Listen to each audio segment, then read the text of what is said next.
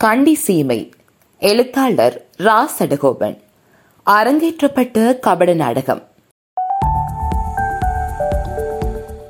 இந்த நாட்டில் இந்திய வம்சாவளி தமிழ் மக்களுக்கு எதிரான இனவாத சிந்தனை ஆயிரத்தி தொள்ளாயிரத்து பதினெட்டுகளிலேயே தோன்ற ஆரம்பித்து விட்டது.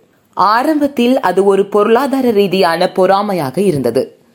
ஏற்றுமதி இறக்குமதி தொழிலை மையமாக கொண்ட ஒரு பொருளாதாரத்தின் எழுச்சி காரணமாக கொழும்பு மாநகரம் சனத்தொகை பெருக்கம் அடைந்து பெரும் பொருளாதார மையமாக வளர்ச்சியடைந்தது. கொழும்பு துறைமுகம் ரயில்வே திணைக்களம் அச்சுக்கூடங்கள் தபால் தந்தி திணைக்களம் மற்றும் மொத்த மற்றும் சில்லறை கடைகள் கொழும்பு புறக்கோட்டையில் பெருக்கம் அடைந்திருந்தன. ஆரம்பத்தில் பத்து காசு பனிரெண்டு காசுக்கு கோப்பி தோட்டங்களில் கூலி வேலை செய்ய மறுத்த சிங்களவர்கள் அதிக பண வருவாய் கிடைக்கிறது என்று தெரிந்ததும் ஏனைய தொழில்களில் ஈடுபட முன்வந்தனர். துறைமுகங்களிலும் ரயில்வேயிலும் அச்சுக்கூடங்களிலும் ஏனைய போக்குவரத்து துறைகளிலும் பொதுப்பணித்துறையிலும் அவர்கள் தொழிலில் ஈடுபடுவது அதிகரித்தது. ஆயிரத்து தொள்ளாயிரத்து பதினெட்டுகளை தொடர்ந்து நாட்டில் சற்று பொருளாதார மந்த நிலை ஏற்பட்ட போது முதலில் வேலை இழந்தவர்கள் சிங்களவர்களாகவே காணப்பட்டனர்.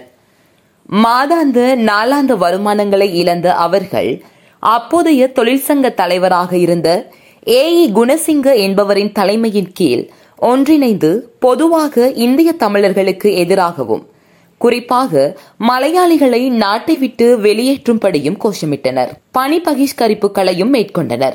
இது தொடர்பான நெருக்கடி நிலை முற்றிய போது சட்டசபையில் இவர்களை வெளியேற்ற தீர்மானம் ஒன்று நிறைவேற்றப்பட்டது. சுமார் இருபதாயிரம் மலையாளிகள் வரை நாட்டை விட்டு வெளியேற்றப்பட்டனர். இந்த சம்பவத்திலிருந்து இந்திய தொழிலாளர்களுக்கும் சிங்களவர்களுக்கும் இடையில் ஒரு விரிசலும் போட்டி பொறாமையும் பனிப்போரும் ஆரம்பமானது. இத்தகைய நிலைமையில்தான் ஏ இ குணசிங்க என்ற தொழிற்சங்க தலைவருடன் இணைந்து செயலாற்றி பல போராட்டங்களில் பங்கு கொண்ட கோ நடேசையர் அவர்கள் ஏ இ குணசிங்கவுடன் அவரது இனவாத கொள்கையில் முரண்பட்டு அவரது தொழிற்சங்கத்தில் இருந்து பிரிந்து மலையகத்தில் தொழிற்சங்கம் ஆரம்பிப்பதற்காக அட்டன் நோக்கி சென்றார். ஆயிரத்தி தொள்ளாயிரத்து முப்பதாம் ஆண்டுகளை தொடர்ந்து வந்த உலக பொருளாதார பெருமந்த காலம் இந்த நிலைமையில் மேலும் நெருக்கடியை ஏற்படுத்தியது. கொழும்பின் வர்த்தகமும் பொதுவாக நாட்டின் சகலவிதமான வர்த்தக நடவடிக்கைகளும் பெரிதும் பாதிக்கப்பட்டன. உற்பத்தி பொருட்களும் அவற்றுக்கான விலைகளும் கடும் வீழ்ச்சி அடைந்தன. நாட்டில் பஞ்சமும் பட்டினியும் ஏற்பட்டது. இருந்தாலும் தேயிலை பொருளாதாரம் வீழ்ச்சியடையவில்லை. இதனால் அதிகம் பாதிக்கப்பட்டவர்கள் சிங்கள தொழிலாளர்களும் விவசாயிகளுமாகவே இருந்தார்கள். இந்த நிலைமையை வெள்ளைக்காரர்களும் இந்திய வம்சாவளி தமிழர்களும் சேர்ந்து தமக்கெதிராக ஏற்படுத்திய சூழ்ச்சியாகவே சிங்களவர்கள் கருதினார்கள்.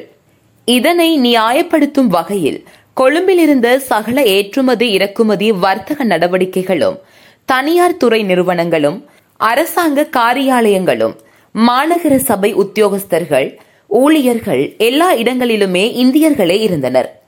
இவற்றை தவிர கள்ளு தவறணைகள் சாராய தவறணைகள் சாப்பாட்டு கடைகள் என்பவை மலையாளிகளின் கைகளில் இருந்தன.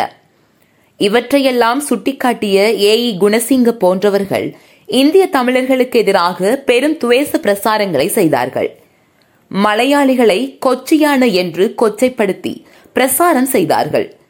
இந்த நிலைமைகளுக்கு மத்தியிலேயே இந்தியாவின் பிரதமரான ஜவஹர்லால் நேரு இலங்கைக்கு விஜயம் செய்து அரசாங்க மட்டத்தில் சில அழுத்தங்களை ஏற்படுத்த முனைந்தார்.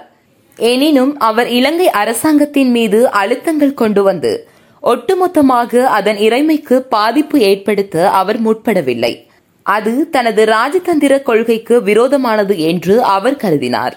எனினும் அவர் கொழும்பில் இயங்கிய சகல சங்கங்களையும் இணைத்து இலங்கை இந்திய காங்கிரஸ் என்ற ஒரு பலமான அமைப்பை உருவாக்கியது ஒரு சாதகமான காய் நகர்த்தலாக அமைந்தது. இவற்றினால் எல்லாம் ஒன்று திரண்ட ஒரு பாதகமான குரல் பாராளுமன்றத்தில் ஒழிக்கத்தான் செய்தது.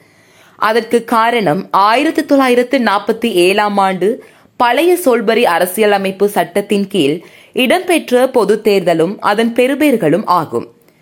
இந்த தேர்தலின் போது அப்போதுதான் புதிதாக ஏற்படுத்தப்பட்டிருந்த ஐக்கிய தேசிய கட்சி பாராளுமன்றத்திற்கான பொது தேர்தலின் போது மொத்த ஆசனங்களான தொன்னூற்று ஐந்து ஆசனங்களில் நாற்பத்தி இரண்டு ஆசனங்களை மாத்திரமே பெற்று நாற்பத்தி இரண்டு ஆசனங்களை மட்டுமே பெற்று சிறு கட்சிகளின் ஆதரவுடன் சிறுபான்மை அரசாங்கம் ஒன்றையே அமைக்கக்கூடியதாக இருந்தது.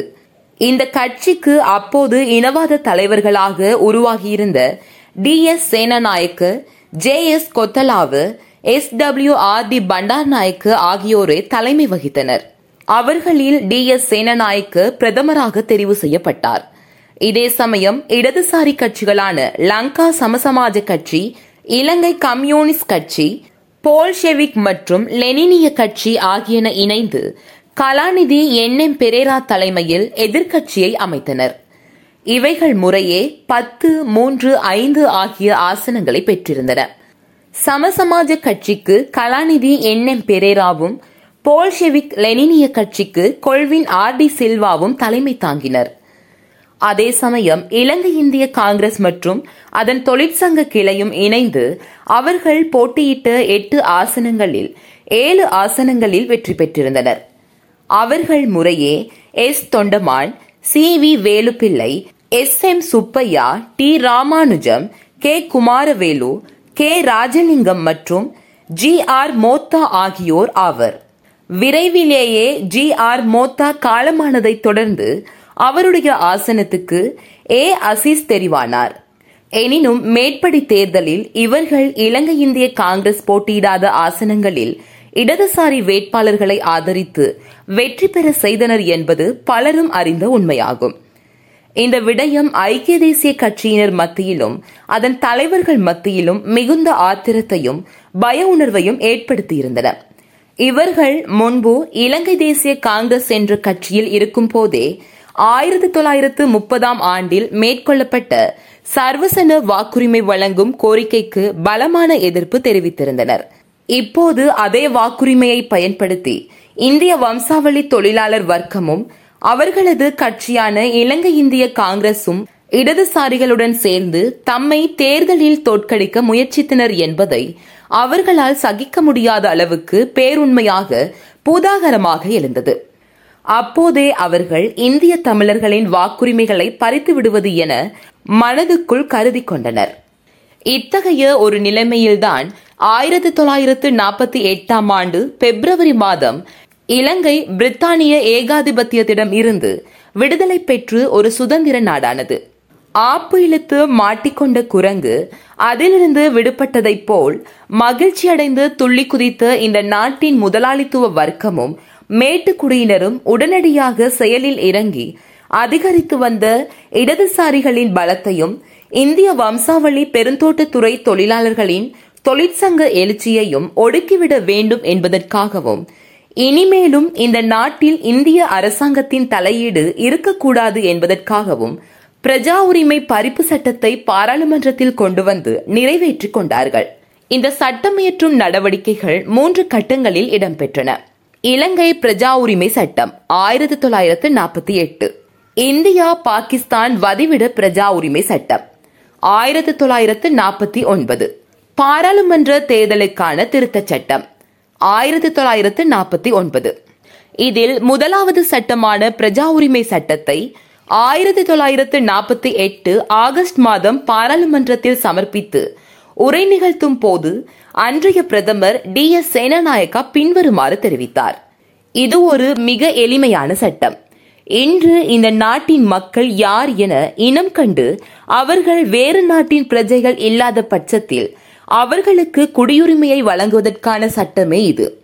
இன்று எமது நாட்டு மக்களின் பிரஜா உரிமையை உறுதி செய்து கொள்ள வேண்டியதன் தேவை ஒன்று மிக அவசியமாக ஏற்பட்டுள்ளது. ஏனையோர் சட்டத்தின் நிபந்தனைகளுக்கு இணங்க தம்மை பதிவு பிரஜைகளாக பதிவு செய்து கொள்ளலாம்.